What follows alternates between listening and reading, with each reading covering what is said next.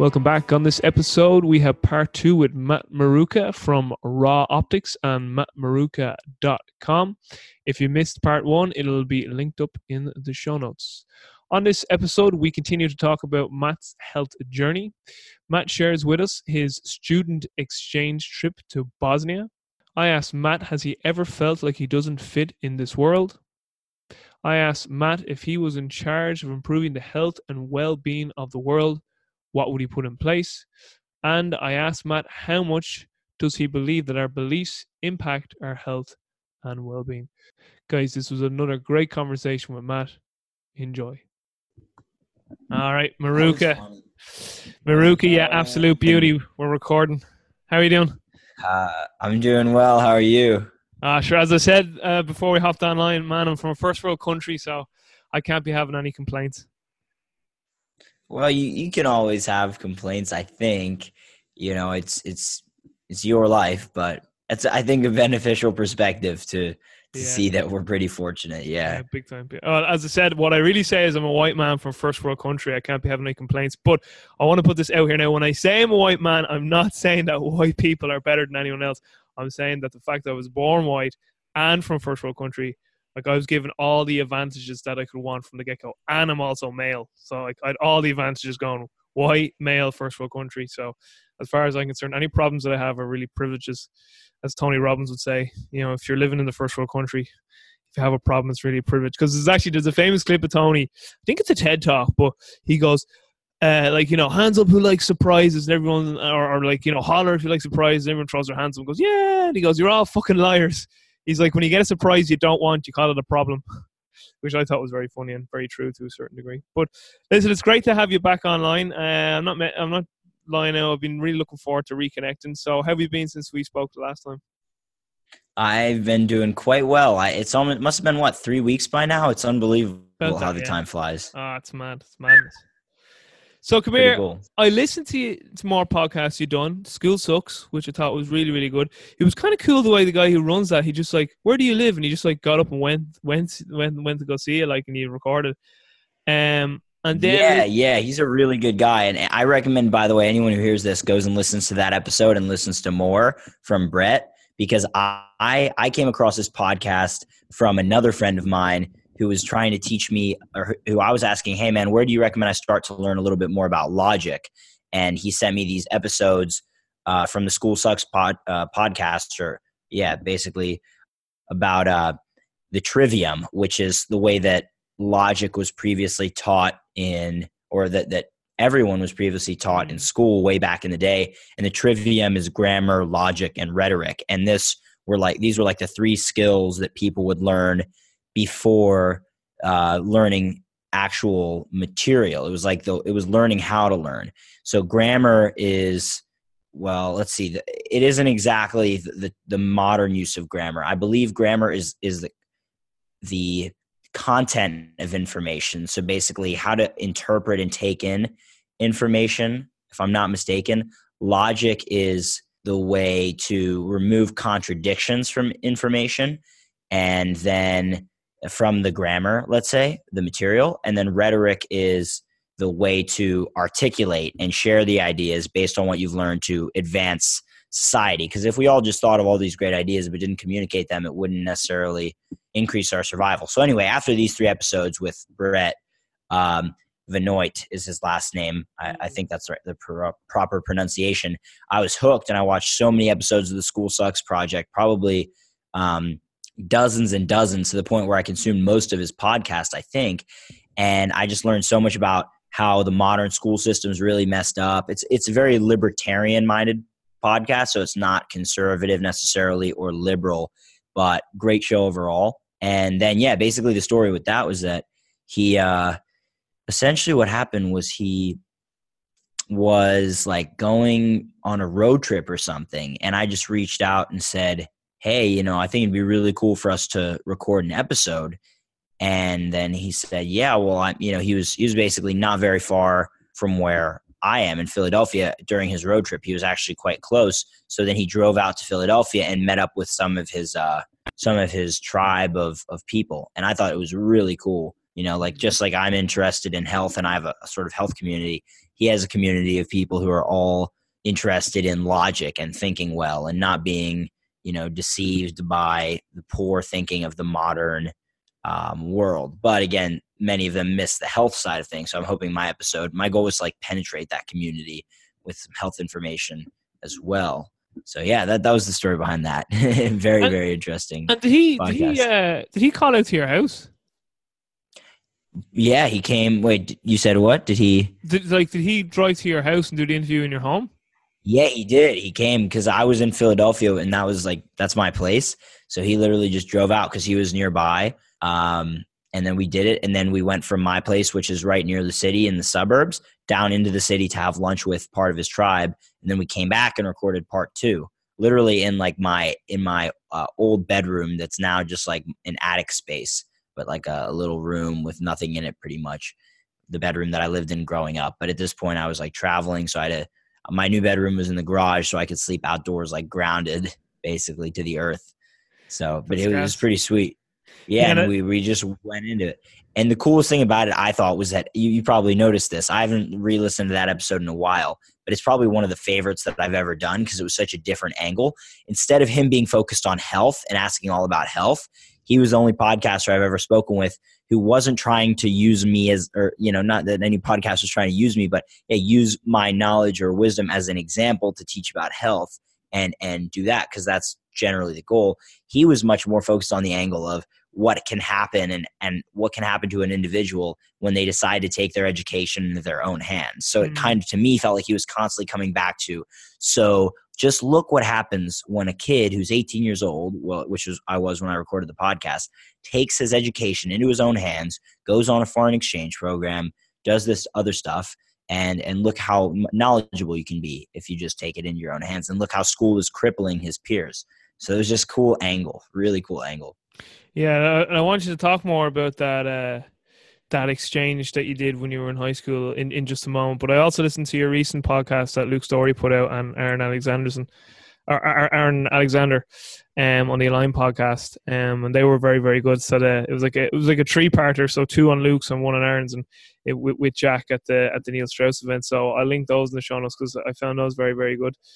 But when I listened back to the the school sucks episodes, um, you really got in deep about like what was really going on in your life in terms of your health. And I know we've spoken about this, and you spoke about this in some other podcasts, but I really felt you really got into a lot of a lot more depth with Brad, just even about like your mindset and what was kind of going on in your mind and sort of where you were in that moment of time, and then just like even you were speaking about like how you got to go to Bosnia, like you know the whole interview process, and you were like, I, t- you know, I said that I'd represent America good, and I'd show people bet the better side of Americans and all. It was mad. Like I didn't like didn't know how much went into it and how much of a life changing process that was. So I'd love you for, just to share that story because I, I really enjoyed listening to it.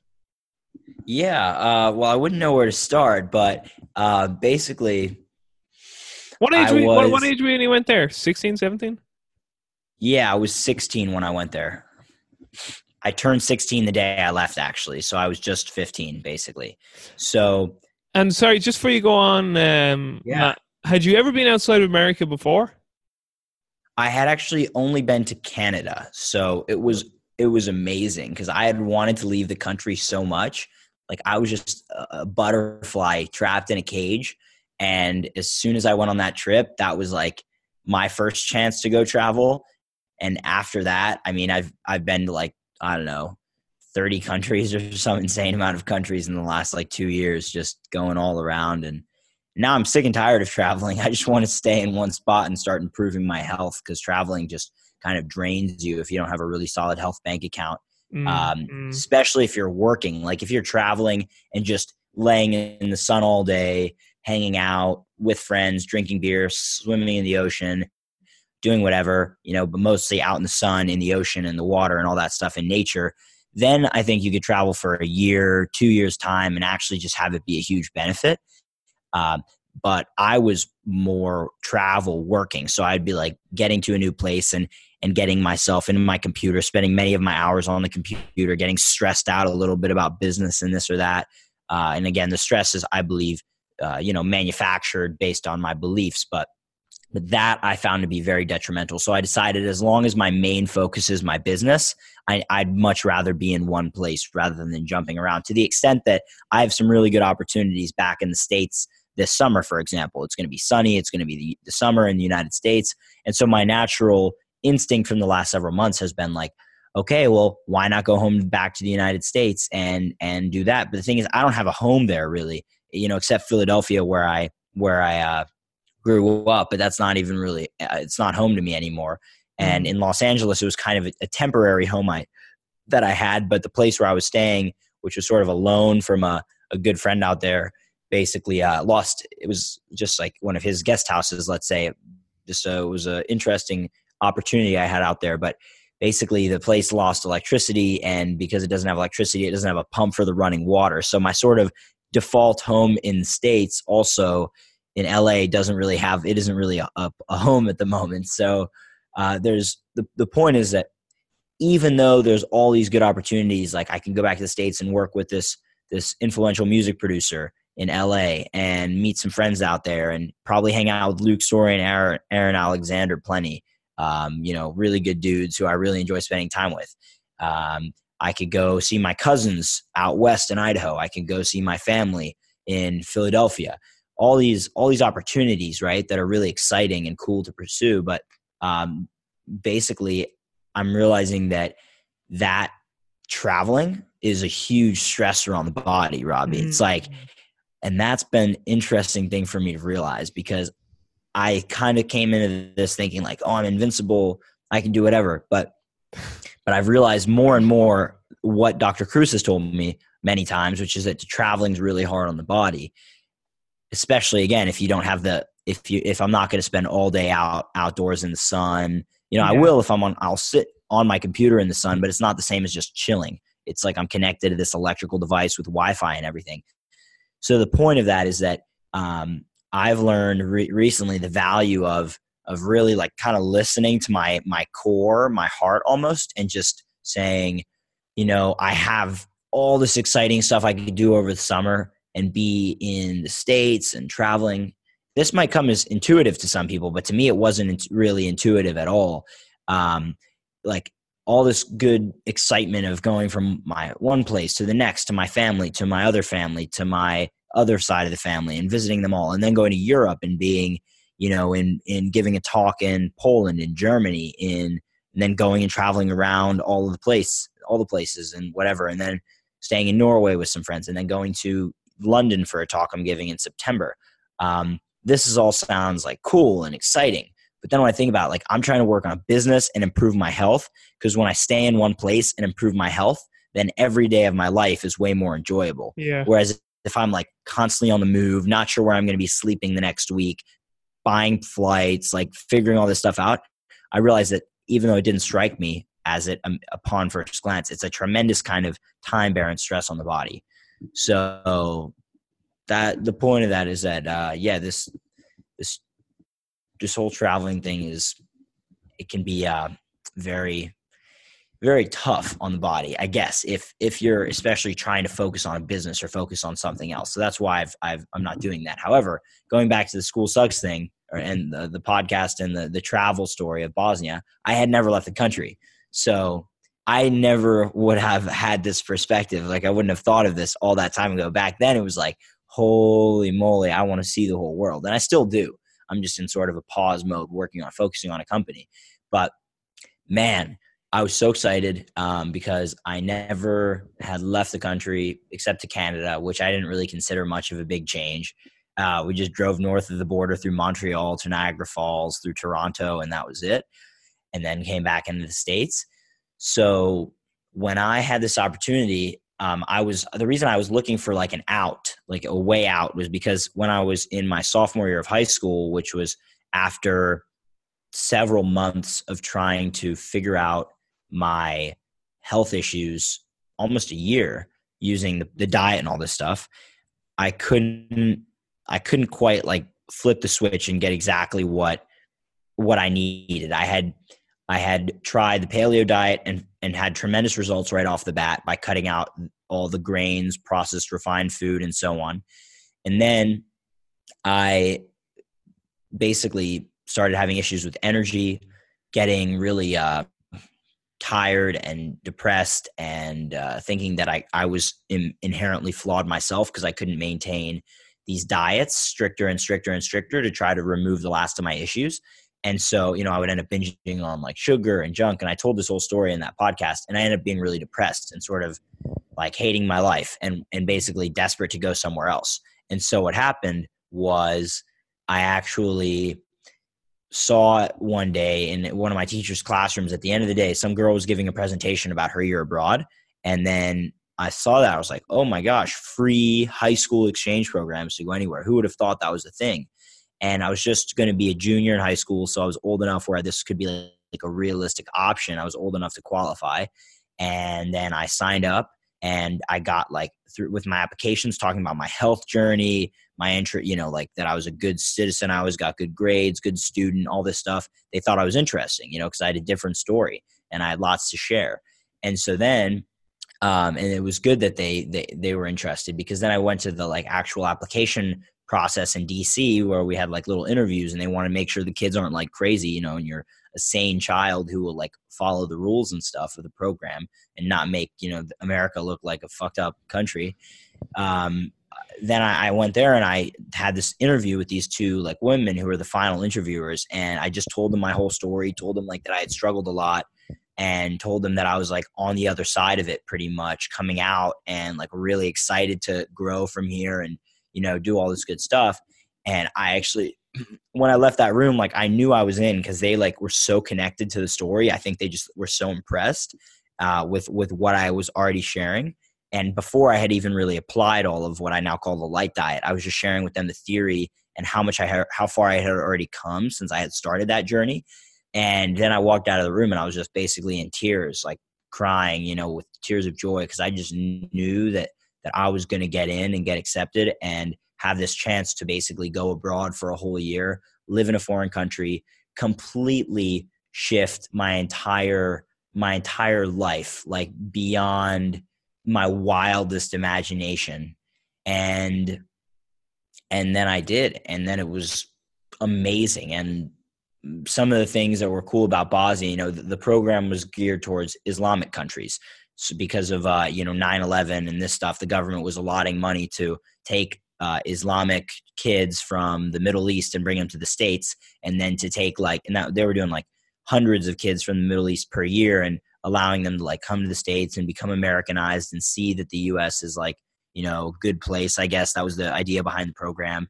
Um, even though I think the U.S. has done tons of messed up stuff in the Middle East, but anyway, so I was one of the Americans who, you know, had this opportunity to go to a Muslim country, and Bosnia has a significant Muslim population. So does like Indonesia, where I am right now, Malaysia, Thailand. This is the countries where they sent kids to um, on my program.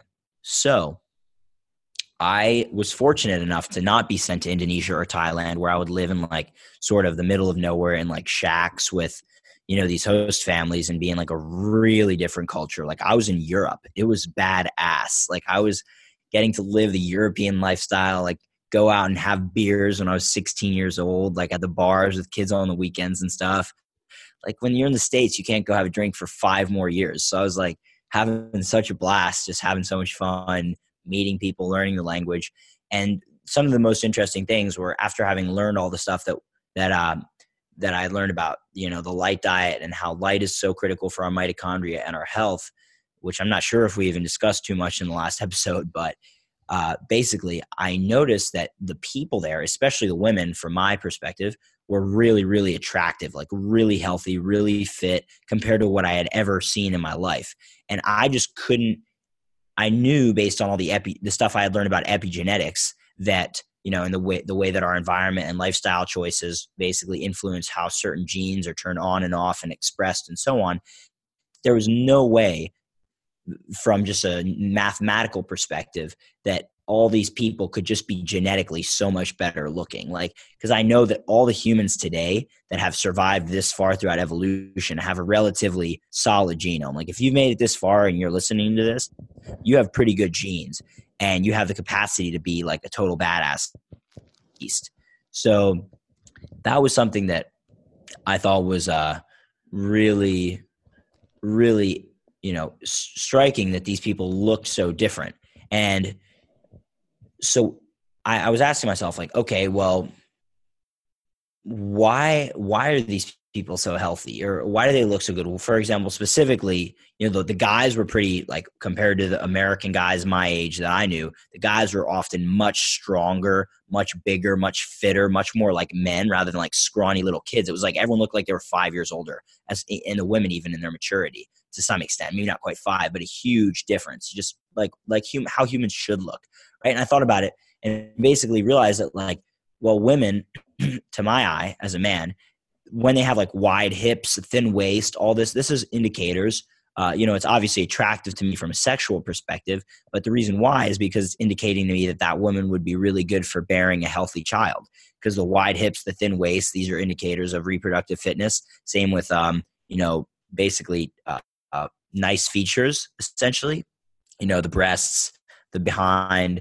These are indicative of a really healthy supply of DHA, which is the molecule that we use to build our myelin sheathing around our nerves and our brain. And this is the omega 3 fatty acid that comes from whole seafood that we shouldn't be taking from any supplemental form because it, it is often, it is always oxidized and damaging, almost always. Mm-hmm. And uh, therefore, this this is an environmental thing. It isn't genetic that these people all look better. And it made sense when I considered it like, okay, they have way less non-native uh, electromagnetic radiation, like their cell phone technology. They're back in 3G with bad coverage compared to the US, which had like 4G LTE going on 5G, amazing coverage everywhere.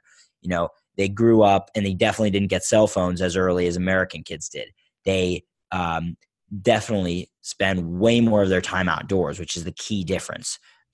Huge amount of time. It's a walking city. They're always outdoors. Their food amazing difference. The, the food quality, you know, Dr. Kruse says, "Oh, it's not about food. It's not about food," but still, it is. It is somewhat relevant. He doesn't eat junk all day. You know, the food was all really good, like paleo diet, unprocessed, natural food. Uh, the meat is all local. The the dairy was all grass fed, and even the the wheat. I, I used to have like, or I still have really strong sensitivity to wheat and gluten, but I could eat the uh, I could eat the the bread and gluten there, no problem. It didn't upset my stomach almost at all, which completely shocked me. But it, it probably, I'm certain it has something to do with the genetic modification that, you know, increases the gluten content of American wheat and so on. And even Asian wheat, I can't tolerate at all. So all these things together made it not that surprising that people there would have really really good reproductive fitness. Another key thing is that their mothers, who are the ones that pass down the mitochondrial DNA, which basically determines how lucky we are when we come into this life as far as our health bank account goes. The mothers basically grew up in like paradise as far as health goes, like no cell phone technology, no Wi Fi. They all grew up in a world where, like, yes, they experienced a war, so it's not really paradise, but you know, easy for me to say paradise, right? But from a health perspective, biologically, they experienced like nature and they grew up in in a, a natural world where artificial light you know it was common but but sunlight and living outdoors was the way. Whereas you know my parents generation and this is probably the biggest difference in the US grew up in an indoor corporate lifestyle which is something just did not exist in their place. Most of these people's parents grew up in a small village in the countryside of Bosnia. So that probably more than anything was the biggest difference was how the mothers uh, spent their childhood and their developmental years. So that was like, what the heck? This is amazing, unbelievable. And I, I, and the cool thing is that I got to live in that environment that was making those people healthier, even though it wasn't back in the 80s, 70s when their parents grew up, 60s, and so on. Um, it was still pretty darn good compared to Philadelphia, where I was growing up. And that change manifested in me. And so, in addition to going through puberty, while I was, you know, around 15, 16 over there, physically I changed so much. Like I went from being super pale and not being able to tan to being able to tan by applying all of Dr. Kruse's protocols in an environment that was very conducive to it. Um, and, you know, he always is telling people, oh, you need to move, you need to move to somewhere with more sunlight because basically if you're sick, it, it, and even if you do everything possible in your environment, if you're at a high lat- latitude with low sunlight, you're not really going to be able to reverse your issues, most likely. So, I had moved and I didn't even realize it. Now I didn't move to a place with more sunlight. I just moved to a place with less of really the bad stuff and and generally a more outdoor lifestyle. So I was still mm-hmm. getting a lot more light. It's actually Bosnia is like, you know, Philadelphia is the 39th latitude, Bosnia is like the 44th latitude. So I was actually a little bit f- further from the, the equator, but didn't matter because the overall the the environment was much better. So that, was kind of the story there and I just had a blast overall and came back and some of my teachers like didn't even recognize me at yeah. first glance. My friends were just like, "What the heck happened to you?" And like they saw my pictures on Instagram, they saw me developing and changing. And of course, my hair was like this when I left, but even shorter or just weirder. And then I grew it all the way out while I was gone, and that was a big, big shocker. So, super interesting situation. Just uh, you know, uh, something that came to my mind there. there. There's three other main topics I want to touch on. Um, I want to ask your opinion about if you were given the opportunity to engineer the world, what would you put in place? We'll get to that. I want you to discuss about this thing that you discussed on the podcast you did with Aaron, Luke, and Jack. I'm not too sure if it was on Luke's too or on the one Aaron um, published, but it was this concept of like our beliefs. Because the only way Luke is like, I don't know if it actually is like if it's my beliefs that this stuff is going to harm me, or is the stuff really harming me when you were talking about like the blue light and the EMF and then you kind of gave your little thoughts on like you know the, the sort of power of our beliefs so I'd like to touch on that and then the final thing I want to touch on too is your family I want to I want to you know because just how how your relationship is with your family because even like you were just saying there Philadelphia's not my home anymore and you know I suppose maybe if like parents kind of heard their kids saying like oh Jesus we're not at home anymore I just want to know like how your whole family's reacted to this whole thing but before I get into those three questions, and we might get to address all those three before our time here is up today, but that's why we can always reconnect, which we will because we're brothers, man. We're brothers from other mothers. We're all Absolutely. brothers. We're all brothers and sisters on on on on this uh, mother planet of ours. But uh, you just spoke about there when you got out of that meeting with the two women for the interview to go to Bosnia that like you know you cried, you felt like it was like almost an emotional release and you you said earlier on to you used the description which I really liked. You felt like you were a butterfly trapped in a cage, and when I ever have conversations with sort of, you know, like to me now, Matt, you're not even Matt. You're not even a male or a female. It's like I'm just speaking to another spirit or a soul or an entity on the other line here. But whenever I resonate with someone like yourself or another soul, like I always feel that we don't fit in the world or we feel like we don't fit. You know, that we were always like you know, just something never set right where we were. And like my question to you now is like, is that kind of did you have that feeling always kind of growing up in Philadelphia? Like, you know, you were like kind of always looking around going like, yeah, I just don't get what everyone else gets. Maybe it's I, I just don't. Do they not see like uh, like?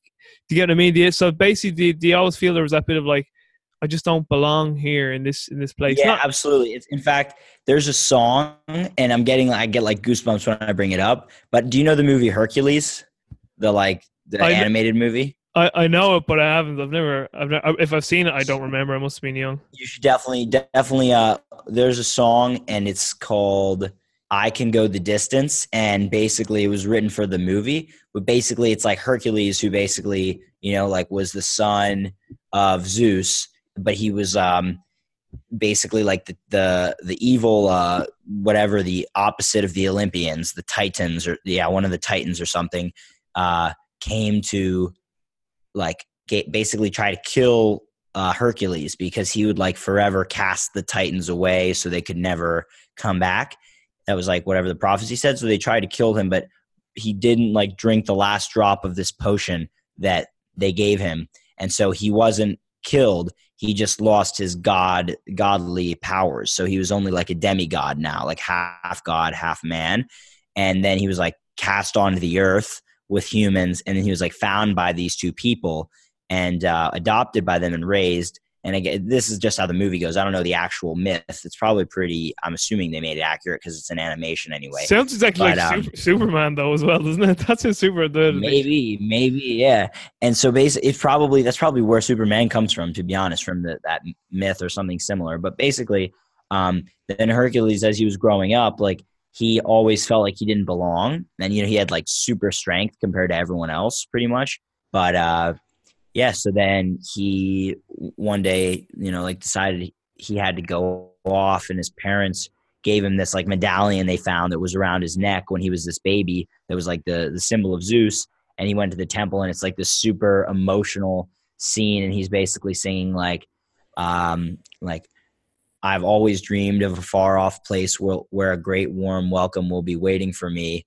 Um, and it's just like a really, really beautiful song. So mm. I highly recommend listening to it. But yes, definitely feel where you're coming from. Like I always kind of have felt that where I was and and what I was doing, I felt like there was always way more out there yeah. that was achievable.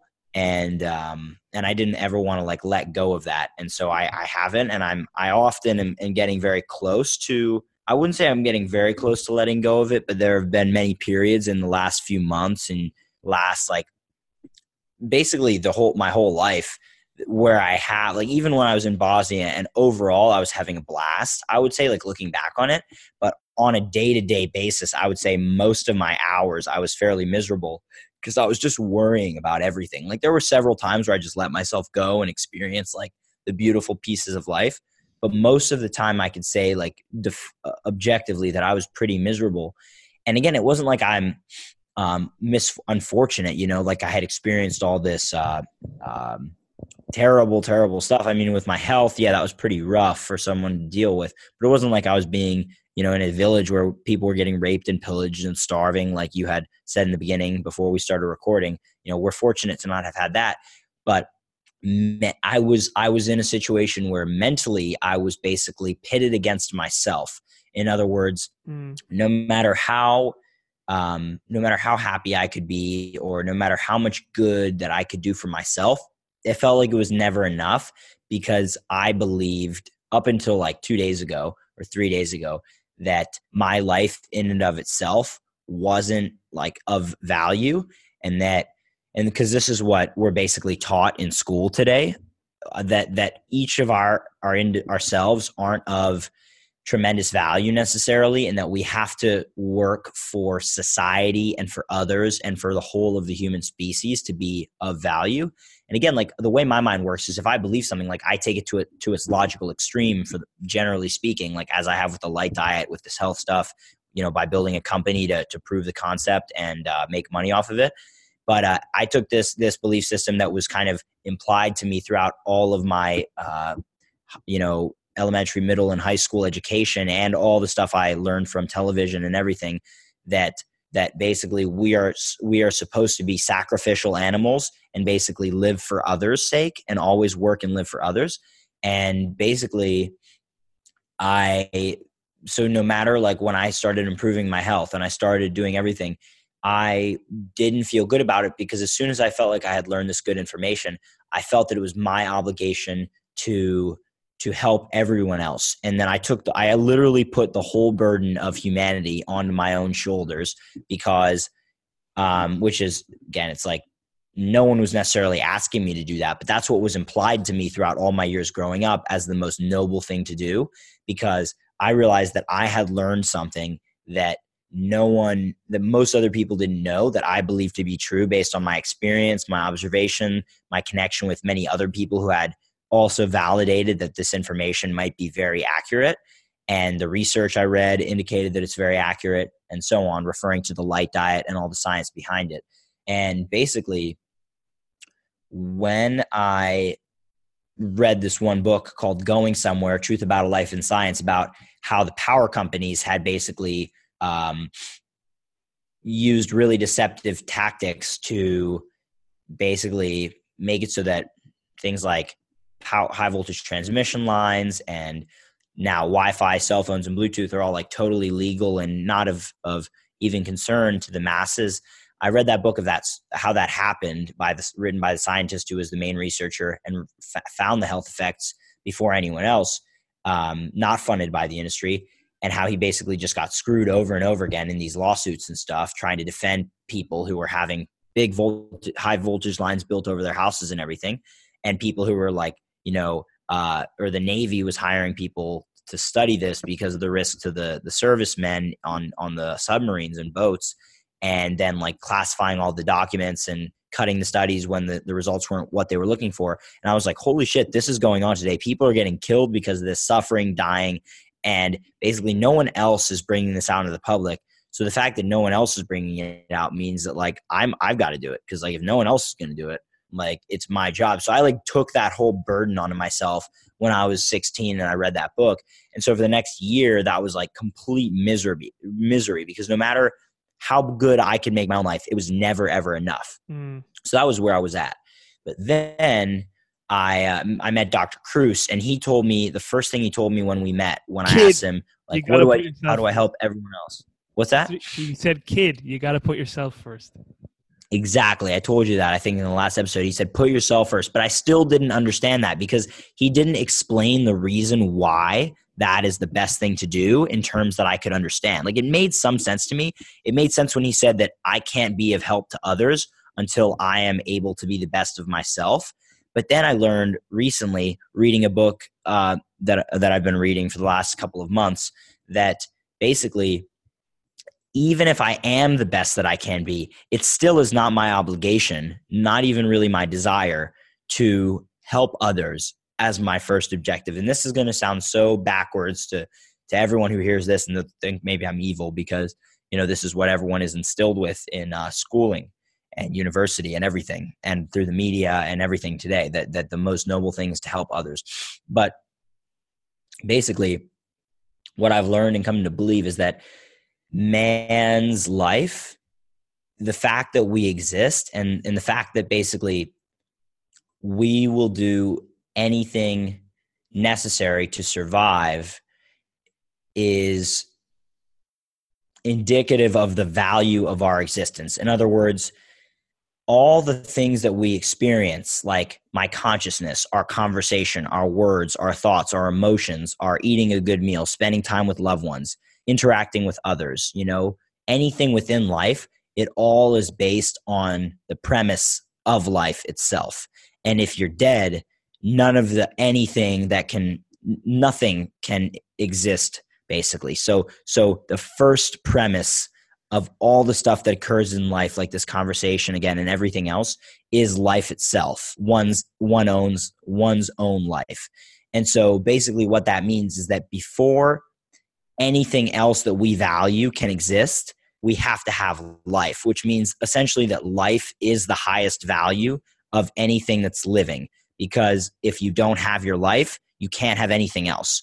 So in order to have any of the things that you like or value or love or enjoy you have to have your life, right? And so what that basically means is that again, life is is the highest of all values for a living organism, literally and figuratively. It is the thing that we value the most, and it is the most valuable thing to all of us.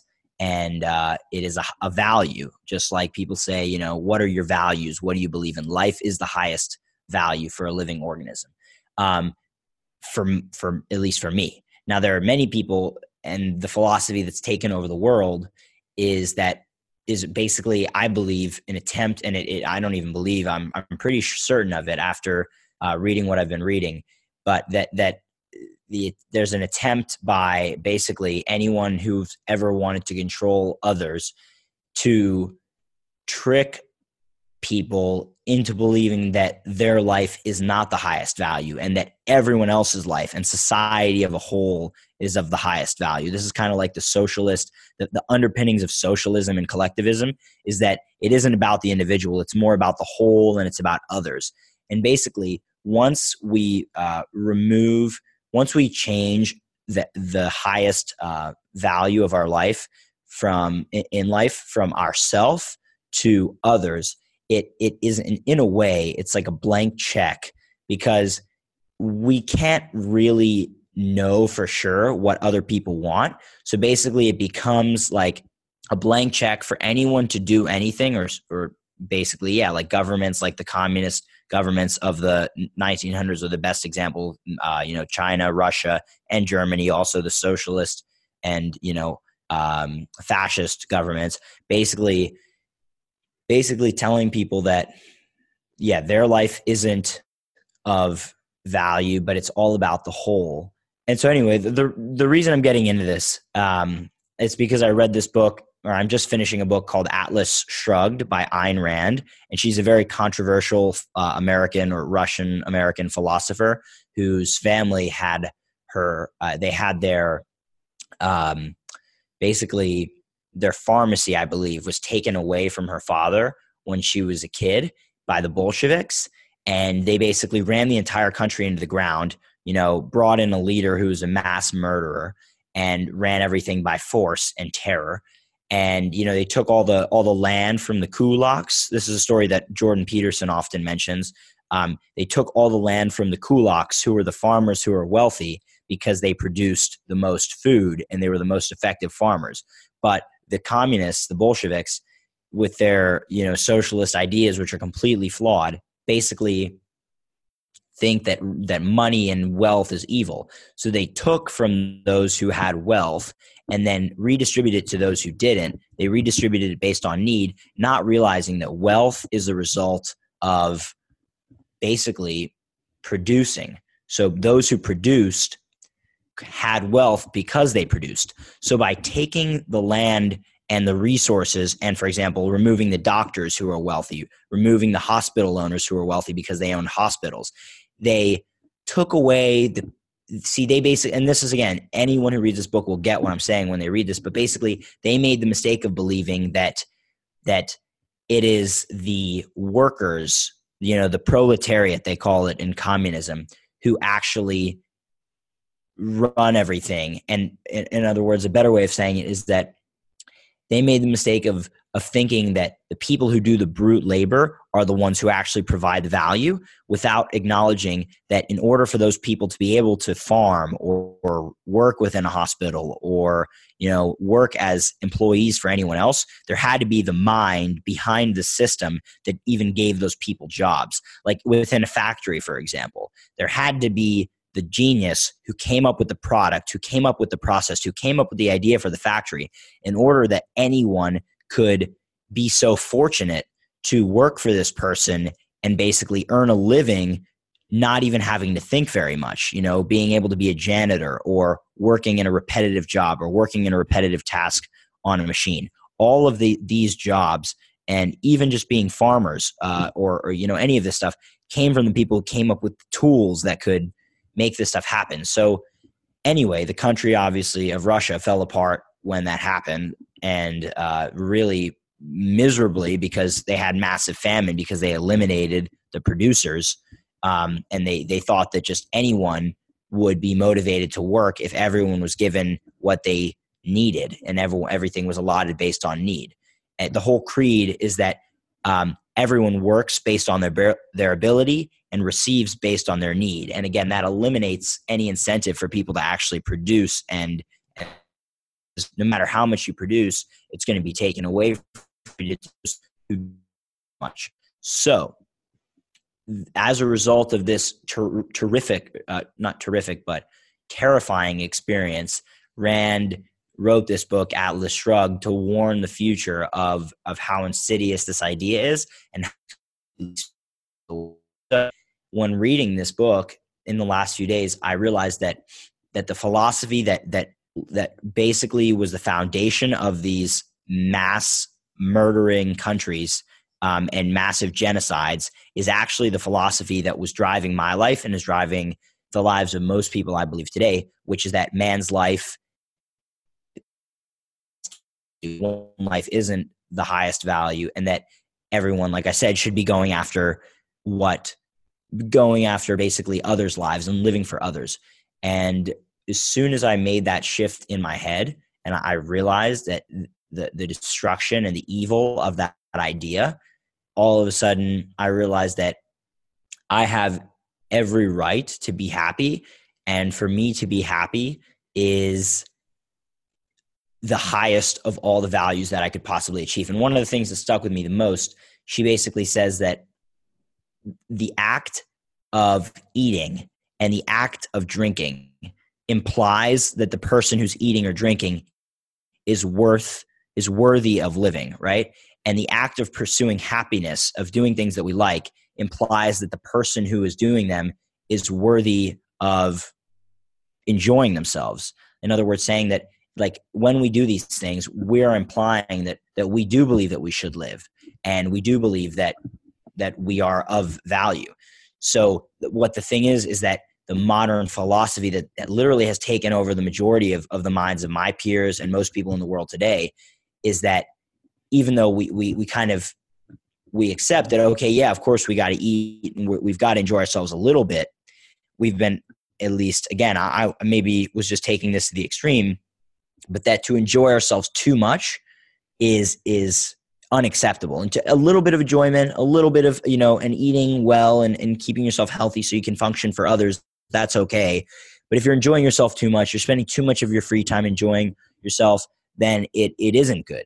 And but if you bring if you bring that idea to its core which she does in the book it becomes very clear that it is it is extremely destructive. So i haven't done justice to to the full ideas of the book because i'm just wrapping my head around them.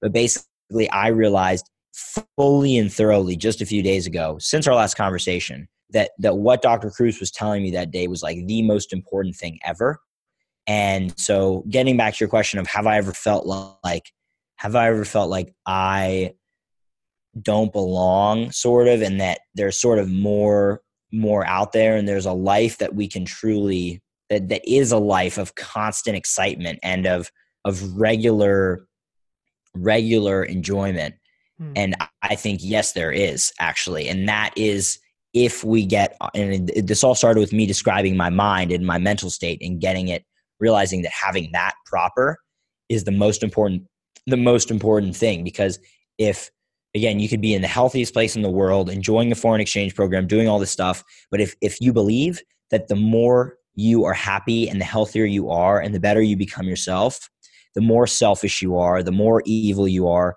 the more of a privileged white male who doesn't deserve anything or or you know privileged american or any whatever privilege you might have that that again these these anti-life type of people attempt to that's why when I when you said that earlier, I got a little uneasy because that that idea of of assigning privilege to people, saying that by being born, these people are already sinners. These people are already, you know, that just by being born white and male, I ought to accept guilt. That is the most absurd concept ever. And that's what basically generations of people like churches and governments trying to control people have pushed onto people so that we constantly feel like our life in and of itself is not a value and we ought to just toil and be sacrificial animals for other people.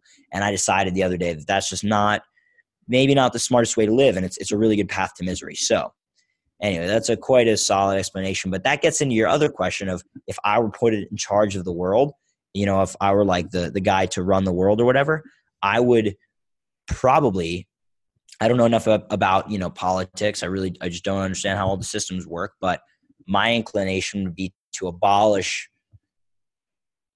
most or all of governments, not all, but anything beyond basically like protecting people from foreign invaders and protecting individuals from, you know, crime. So, like army, police, and court to basically settle disputes among individuals, but nothing that not, in no case uh, would I, I, I would basically eliminate any situation where governments initiate force because like i think governments are okay if someone else who wants to start problems is initiating force like starting force against another person you know like violence or anything like that or trying to compel someone to do something on the pain of uh, you know being beaten or tortured or hurt or killed then obviously I think that person deserves to die or at least be imprisoned and never see the light of day again, or at least, you know, for a long time so that hopefully they learn the lesson, but, and, and don't do that. But basically, um, governments today, even though this might be what people think, and I used to think this too, just there to defend, actually, oftentimes there's more like initiation of force, especially by the US government, than there is like defense. You know, like when was the last time the United States was like attacked, right? I don't even I don't really know. Maybe in 1812 when the British like came to our soil to try to take back the country. Well, te- um, technically they'd say September 11th. Like technically people would say that, but I know what you mean in terms of an invading army going to the land. Yeah, yeah, but, but basically the point is that the U.S. government, though, for the last long time, has been going in and and starting or, or at least joining controversies when there was no real threat against us. Now I get like World War II, okay, with Hitler, I don't know. You know, I'm not I'm not a political expert. That's why I don't really like to f- focus on these issues too much. But for me, it it, it is something that could easily allow people to be miserable, I believe, and really be detrimental to their health if they believe that their job is to serve others their whole life and that it's immoral for them and their happiness to be the highest of all values. Mm-hmm. And so that's again that's what I sort of realized is was one of the biggest things holding me back. Um, I um, you know, listen, I, I I fully concur with everything you just said there. What's coming into my mind is like to be able to contribute to society, you have to fully contribute to yourself first and foremost. That that is the mm-hmm. whole concept of loving yourself first. Like as Paul Chek would say, you can't you, you know if you don't wear it you can't share it. You can't give something away that you don't already own. I kind of see it though as a reciprocal pro- process as well in that you know what's most important is attaining or and it's not even attaining because life life isn't a destination. It's a continual journey but it, it's throughout this journey of life it's about trying to get to areas of self actualization and to continually seek areas of, of what fulfills us moment to moment. And the more that we can show ourselves enough love within ourselves, well, then we are contributing to the world. Like by contributing to ourselves, we are contributing to society and to and to our fellow humans. And that's exactly what you're trying to say. Is that like instead of like trying to sacrifice ourselves, no, no, no you need to contribute 100% to you first and foremost. And by doing that, you are contributing positively to society. Like one of my favorite uh, definitions of living a spiritual life came from Paul Chek. I asked him one time, and his answer, I always love this answer. He says, Being a spiritual person is nothing more than taking responsibility for what you bring into creation moment to moment. And I thought that was beautiful. And he just said, and if you do that, you are being a positive contributor to to yourself and to the world around you. So I fully agree that you have to work on yourself first and foremost. You have to work on self love, self acceptance. It oh, basically you have to work on unconditional love for yourself, and it's a continual journey. It's not a place that you're going to get to where you sit up on this throne and you're like, "I've done it. I've reached actualization. This is it. This is as high as it gets." It's a continual journey that ebbs and flows because life is dynamic. So what's fulfilling you in one moment or in one chapter of your life may not be what fulfills you in another moment or another chapter in your life. And that's why the universe also works through contrast. I mean, we need contrast. We need up to know down. We need left. We need to, we need left to know right. We need man to know one. We need hot to know cold. We need to know black to no white. I mean, that's I always say like, what's in between the stars when you look up at the sky? And people go nothing, and I was like, exactly. And you need that nothing to know the something, which is the stars. You need the black to be able to see the light. You need the dark to be able to see the light, essentially. And just for I'll let you jump back in there. Um, and before you do, I need to take a piss, by the way. But I'm holding into a piss. Uh, but like I, I epigenetics is a huge thing. So it sounds like that book had a had a massive influence on you. What had a massive influence on me back in the day was Bruce Lipton's book Biology Belief because it was my first introduction into epigenetics. And epigenetics would be how would be a huge driving factor in how I see and perceive reality around me currently. In that I fully believe that the environment and the organism, that interaction of environment and organism is absolutely essential to trying to understand our reality. And again, the, the thing that makes us human is that we can choose to perceive our reality. So, like the environment dictates an organism's expression, but the great thing about humans is, as organisms, we can also dictate our environment now for better or for worse, as you know, through like uh, like our modern lifestyles. But what that made me appreciate, Matt, when I realized how big of an influence the environment is in the organism, it made me appreciate that everything, that every sorry, that everyone and everything is the way they are for a reason and that led me to then developing better levels of compassion empathy understanding discernment and then always asking the key question is why? Why why why? Why was stalin the way he was? Why was hitler the way he was? Why did that person murder that person? Why did that genocide happen? Instead of just going automatically to an indoctrinated conditioned state of mind and just condemning and pointing fingers and not wanting to understand. But like i was always then in a position of saying there's reasons why that individual or those group of peoples or that situation or that behavior happened and to be in a position of unconditional love to step back. And unconditional love is just another term for acceptance. Some people hear that, and because of their condition, they get like, "Oh, unconditional love, what horrible!" It's just they're not comfortable with it. It's just another word for acceptance. That's all. Doesn't mean you have to agree with what happened or a certain behavior or a certain individual. It just means that you need to realize there are conditions that have led to that situation, behavior, individual, or group of people acting the way acting the way they did, or that situation happened the way they did. So I, I'd always say like I unconditionally love everyone, everything. Doesn't mean I like everyone and everything. It just puts me in a position to understand that everything and everyone is the way they are for a reason, and to try and always ask why.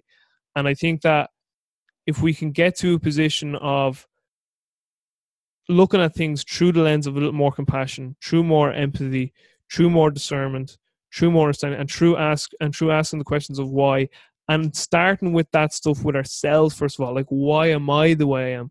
Are the beliefs in my mind really mine, or are they just conditions? Are they just indoctrinations that I got from my environment? Do I truly think that I am worth my place in this universe? Do I love myself? Do I like myself? Why do I feel that way? And trying to always continually work on ourselves. And going back to your whole point is, I think that if we can get to a place where we realize that we ourselves are continual work in progress, we're continually trying to up our you you spoke about our health bank account. We're continually trying to also work on our self love bank account day to day, and that bank account fluctuates as I kind of mentioned about life being a continual journey. By doing that, you are contributing to the world. But by but I agree with you 100%. It's not this, we have been indoctrinated by that, that we have to, we're all sinners and that, and the way to wash away our sins is to sacrifice ourselves. That's bollocks. That's just, uh, that's just, that was just another human's opinion. That's all that was. How we contribute positively to society is by first and foremost contributing to ourselves, by trying to self actualize ourselves, by trying to make sure that we are trying that we're on the journey of fulfilling for ourselves and to work on our own self love.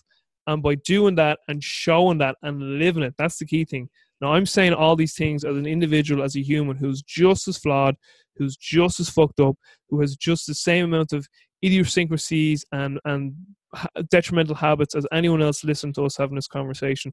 I have my demons, but I think it's being able to stand up and, and be genuine and say and saying I'm I'm on this journey too with everyone else. I'm trying to, you know, work on my issues and my demons to get as close as I can to who I am and why I'm here, and just to figure out this this whole question of why are we here, what is life, and none of us will ever know. But I think if we can get to a, a place of our truth and do it in a way that's positive and fulfilling to ourselves, we are contributing to society. So to wrap all up, fully agree with what you're saying. I think you have to 100% contribute to yourself first and foremost. You got to go after unconditional love and fulfillment and realizing that just you being is enough. I think once you're on that journey, that continual journey from the day you're born to the day you die, you are contributing to society by first and foremost contributing to yourself. I gotta take a piss. Yeah, exactly. I gotta take a piss, but you, you, can keep talking there. Yeah. No, no, you you go, and then I'll,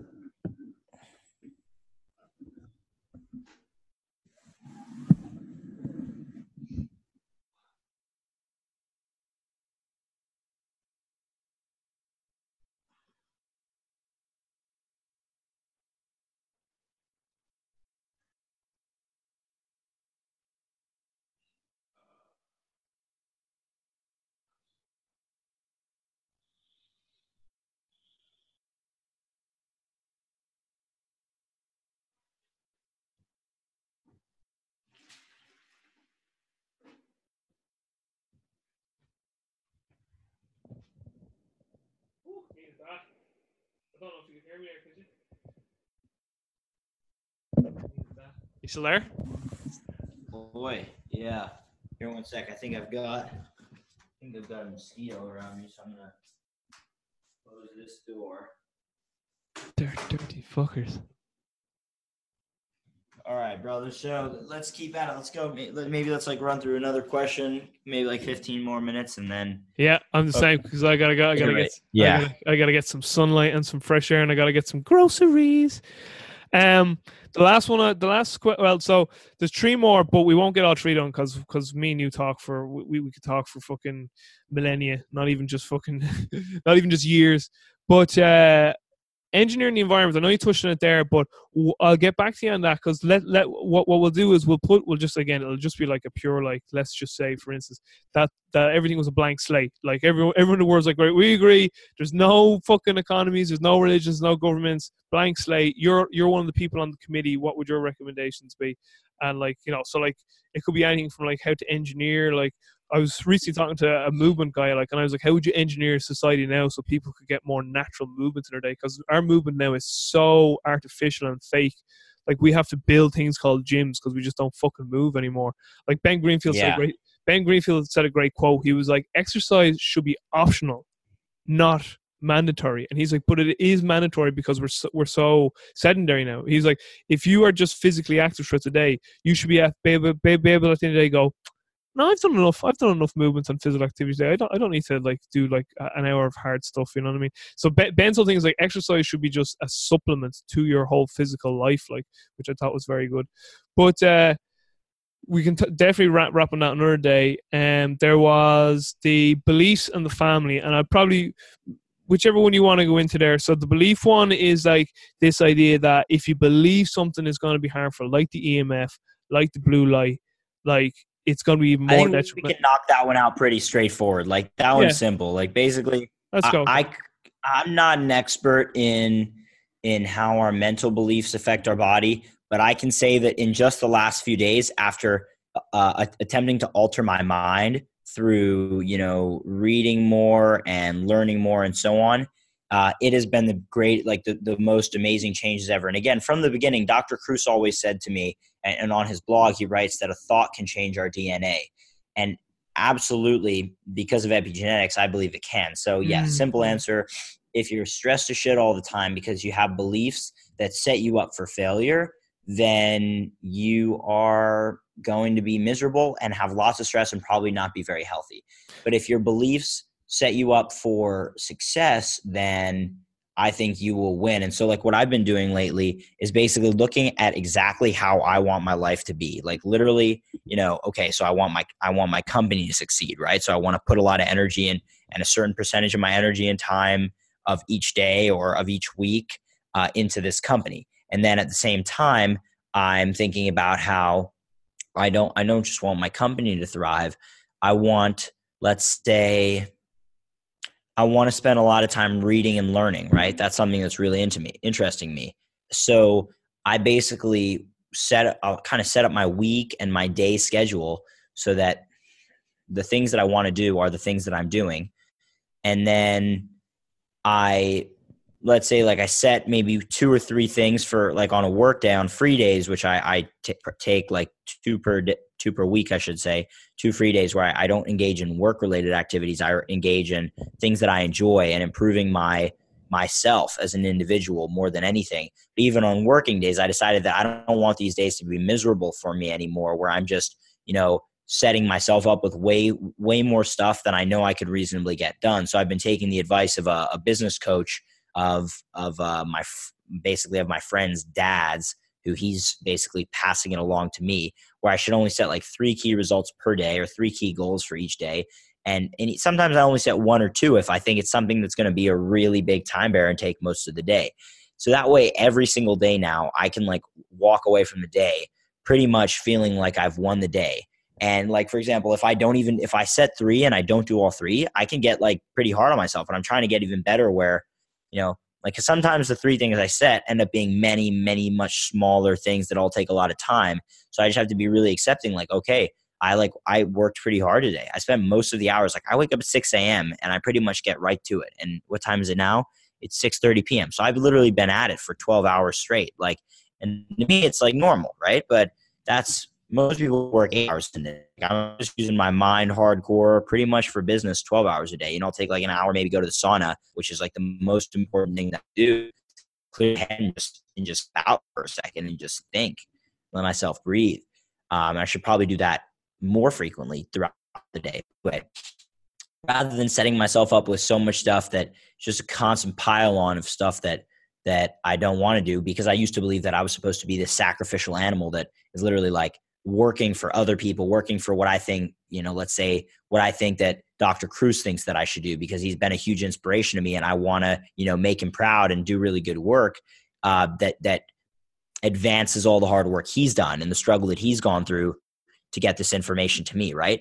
Um, so rather than going off of what I wanted to do, you know, I was thinking like in that way. And then also, uh, you know, for like what my business partner, what I think my business partner thinks I should do, or what I think, um, you know, anyone thinks I should do, and the world. You know, let's say that let's say that um, I've I've created this picture in my head where I should be this this big health influencer who who brings this all these ideas about light to the to a larger audience, right? And I've been creating these I've been creating these ideas of of what you know what that looks like. Like me i have a big youtube channel. I have a gajillion youtube subscribers let's say. I have a big instagram channel a gajillion instagram followers. I don't have that now but i'm saying in a theoretical world mm. that's what i would have. And i would have a you know huge following across these social media channels and blah blah blah blah blah and all this stuff. And i'd have a book and i'd have a ton of different stuff. And and then i like i thought about it more and it's like do i really maybe one day yeah maybe in five years but like do i really want to like make that my goal right now and just kind of be miserable along the path when that's not even something that really maybe interests me. And so basically, that's been like the greatest thing I've been freeing myself of is saying, like, what do I want to do? And again, it was interesting in a recent conversation. I was telling Dr. Kruse, like trying to be honest with him and saying, like, you know, I just I just really want to impress you. Like that's what I've been wanting to do, sort of. And I realized that. And I actually told this to him, which you know, it was kind of little interesting for me to be on that honest. And then he said, I want you to impress yourself, which is really in line with what we're talking about. Like it's most important, I think, to any individual, including myself who's running a business, that on a daily basis, even on my work days, what I'm what I'm doing is is contributing to my happiness. In other words, like I'm not forcing myself to do stuff that I don't want to do, even if I've thought through it and reasoned that, oh, this would be really good for me, you know, but I'm just not, not into it. You know, there's, I basically am only focused on now, I only want to focus on now stuff that A, that I have to do, which is code for I want to do it. Because if, eh, based on the way I've structured my life, there's really nothing that I have to do except, you know, I'm running a company. So I have to get glasses to my customers, right? But it isn't even that I have to, it's that I want to. Because if I don't, then I'm not going to be able to sell any more glasses.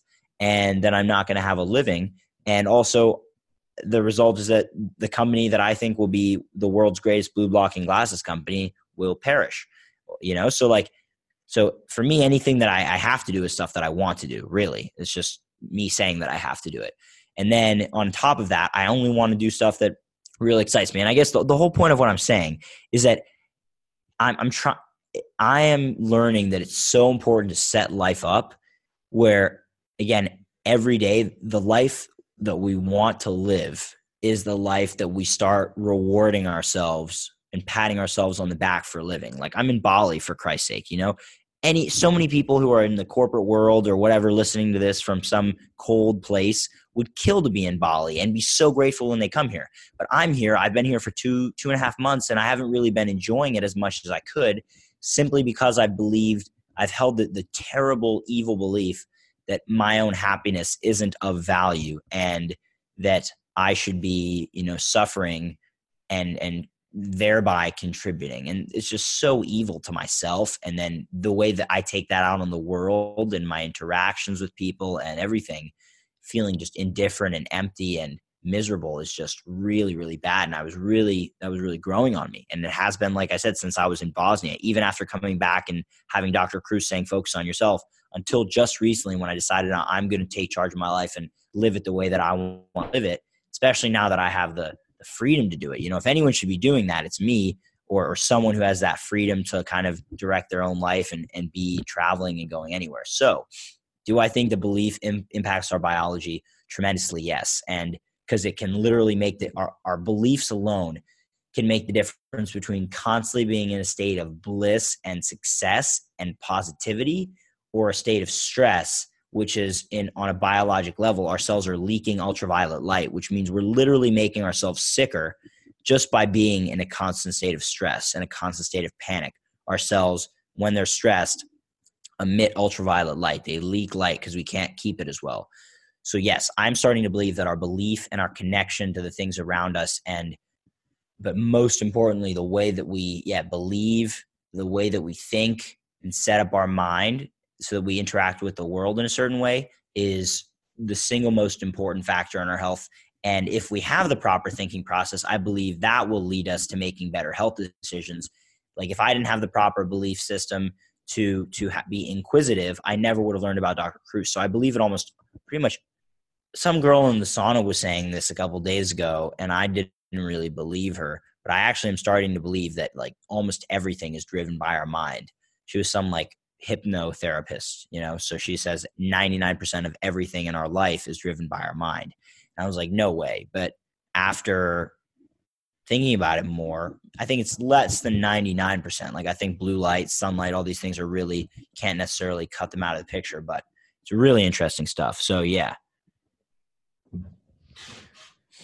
You know, I just want to say I really resonated when you when you said that uh when you mentioned that you, you know you said that to Jack that listen actually I'm doing it nearly everything I'm doing is just to impress you because like I, I've had moments in my life like that as well where like if I it, when when I step back and reflect and and I kind of was like who am I doing this for like am I really doing this for me or or am I doing this because I think I'll get validation from an external source so I think that's a key message for people to to take away and you know just like a base I just want to say fair play to you for having the courage uh, and coming to the awareness first of all come to the awareness of that and then having the courage to actually go out and say to Jack because I, I think that's a very brave thing. A lot of people wouldn't have done that. I think that was very important in terms of your growth as as, as a person. Um, so I mean, uh, and something else that, that just came to my mind there was, you know, I, I don't know if you've read this, but I, I think you'd really like it. I actually have it as an audiobook. One of my favorite, and I've said this in previous podcasts. One of my favorite. It's actually an essay one of my favorite essays is by a gentleman called uh, Ralph Waldo Emerson. I'm sure you're aware of Emerson. Um, yeah, I've heard of him. And uh, the essay is called Self Reliance, and it, it just basically is all about like the whole tenet of the essay is like believing in yourself, and like I'm paraphrasing, but there's bits in it where you know he basically says that we often have an original thought and we kind of just poo-poo the thought because it's like, ha, no, like that can't, like that thought can't be worth any value because it's mine. Like I, you know, I thought of it, and then what happens is he says we see someone else come out with a, with an original thought similar to what we had before, but we never acted on it, and they did, and then we're full of envy and jealousy then because we're like, fuck, they had the courage to act on it, I didn't, and it's more sort of like self victimization within yourself. But like, there's a line in it that I love where he's like, um, he he he he so should be a man or who sorry whoso should be a man must be a non-conformist. So basically saying that like follow your heart. If like 99% of the tribe are going right but in your heart it's like no it just doesn't feel right left feels right or whatever vice versa whatever analogy you want to use but if 99% of people are going one way and you're like everything's telling me to go the other way he's like follow that there's a reason why that's there like so again, like you read these things and it is easier said than done. Like it's easier to read these things and, and, and like consciously embrace them. But again, like as I said earlier on, I'm a human being like everyone else listening to this who has fears and has demons that we're trying to wrestle on a day to day moment to moment basis. But I fully agree with you and, and resonate with what you said there in terms of like doing you you're doing certain things and even that could be subconsciously, but you're doing certain things and actions to get external val- validation from an external source, be that like you know usually it's someone else you are trying to impress or a group of people or even a facade of people now that we have social media. Maybe it's social media people out there eating on social media that you're trying to impress where really if you step back and say is that what i really want? Like is that getting me any closer to happiness or fulfillment or like why am i doing that? Am i doing that because i think it will give me more self-worth? And again go back to what we spoke about earlier on is that like you, you you know you're already worthy as it is. You were worthy enough to, to be given life. You, you're enough as it is already like and just being present and, and being to be able to appreciate that and have gratitude for it. So i could resonate with that and i strongly uh, commend you for actually being able to approach jack and say that to him. Yeah. Yeah it's, it's really interesting these these conversations conversations. Like I've had lots of thoughts being over in Bali, and this is one of the reasons why I don't want to leave here because like I'm really starting to tune into something powerful, getting mm-hmm. into a routine over here. And you know, like I said, I was thinking about going to the States and doing all this stuff. And I'm just like, why don't I just stay here and keep tuning into what I'm tuning into? I think I might really start realizing stuff. Whereas if I get back in my stressful, sort of generally stressful routine of traveling, it might, things will be different. But anyway, it'll all work out the way it needs to go. Just might take longer and involve a bit more struggling. But um, yeah, I, definitely, I definitely resonate with what you're saying. And I I know that there's certain things that are just calling me and have been calling me and continue to call me. And then there's other things that I've been telling myself that I should be doing, should be doing, should be doing uh, for you know for others, for my image, for you know yeah, for social media, for validation from the external. You know, largely a lot of stuff that like as far as building up a personal brand and a following as a, as an individual, so that I can uh, really catapult my company. But you know, I just I think that I've got to do what what I want to do, and that that's that's been a really a big lesson for me in the last few days and weeks and months. So that's how I'm going to be operating, mm. and uh, I would say that let's see, um, maybe we just well that that probably took us about 15 minutes, but yeah, it's about six forty three. So maybe we wrap up with that. I can tell you that my family um, is pretty cool, you know, and and my mom's pretty cool. My dad's pretty cool.